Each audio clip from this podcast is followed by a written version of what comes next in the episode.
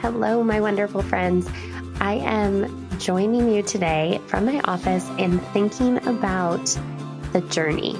And so I wanted to bring you in on this just this thought pattern that's happening in my mind right now. So I started this podcast about 5 months ago and put out a series of episodes and then life just continued to unfold. And I knew the summer would be busy because I have two young kids.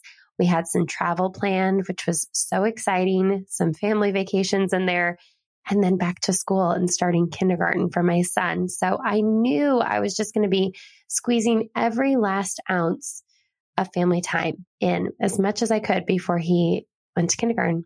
And it's just such a funny way of happening that I think is perfectly connected to this entire podcast.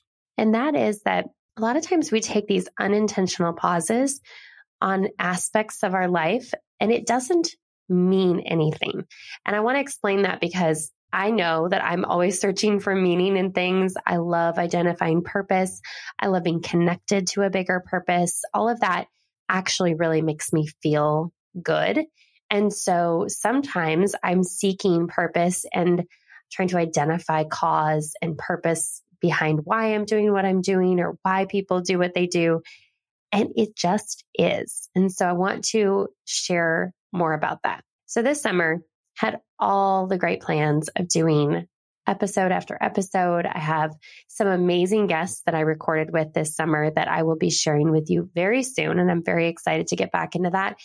But I think it's relevant to actually acknowledge this first for those of you who have at times been in seasons where you have every intention of doing something differently and then it just doesn't turn out that way. And it doesn't mean something permanent.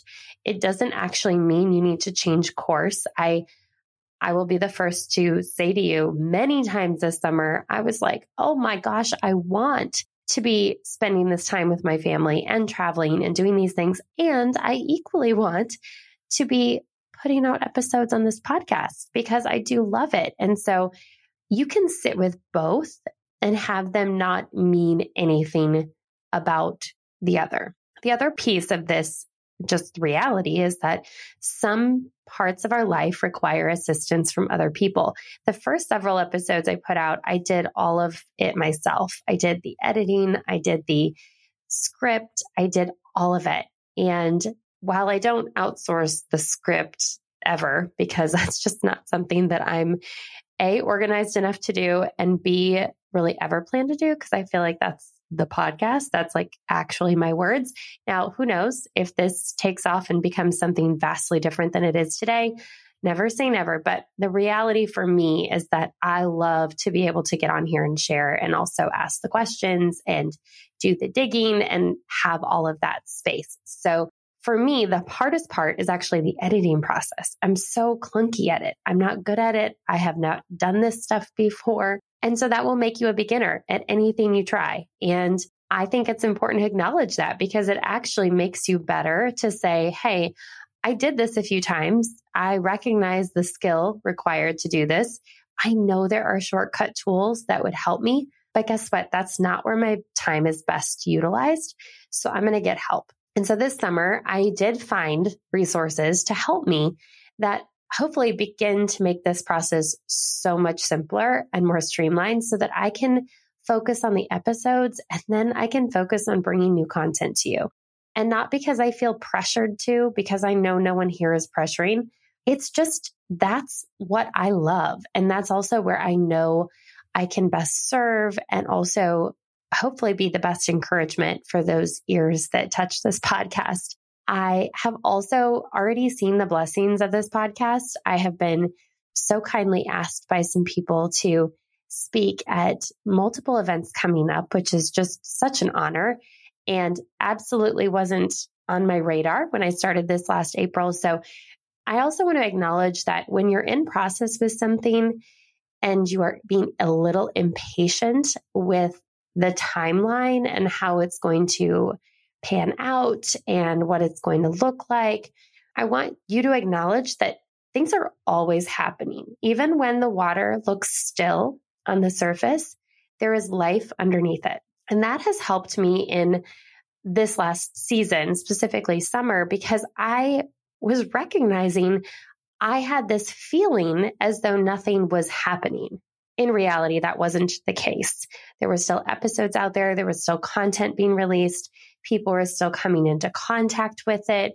I was still talking to people that were mentioning the podcast. It was wild. But ultimately, when you are in the driver's seat, you do feel as though you're responsible for a certain amount of output for things. Maybe it's work for you, maybe it's volunteering, maybe it's just involvement with, you know, aspects of your family life, maybe it's your church, maybe it's outlets inside of your workplace. It could be so many different things, side gigs, creative things, hobbies, things that you just know you want to pursue.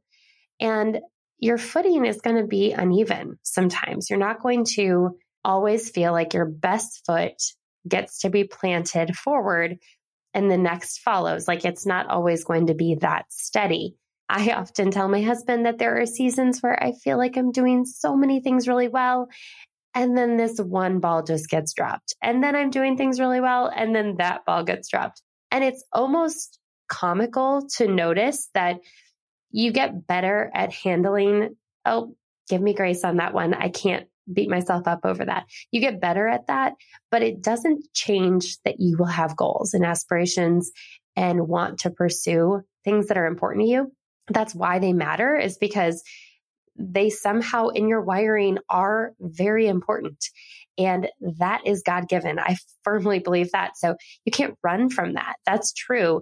And yet life pulls you in many directions because you have other commitments. And so sometimes it's important to acknowledge those things. That's what this episode is really there for. I hope that some part of this is maybe where you've been or where you are, or maybe it's going to come into your life in the future and you can plant that seed now to give yourself that grace when you need it and also just get back in it. I often see people step out of things and then don't know how to get their footing back in it.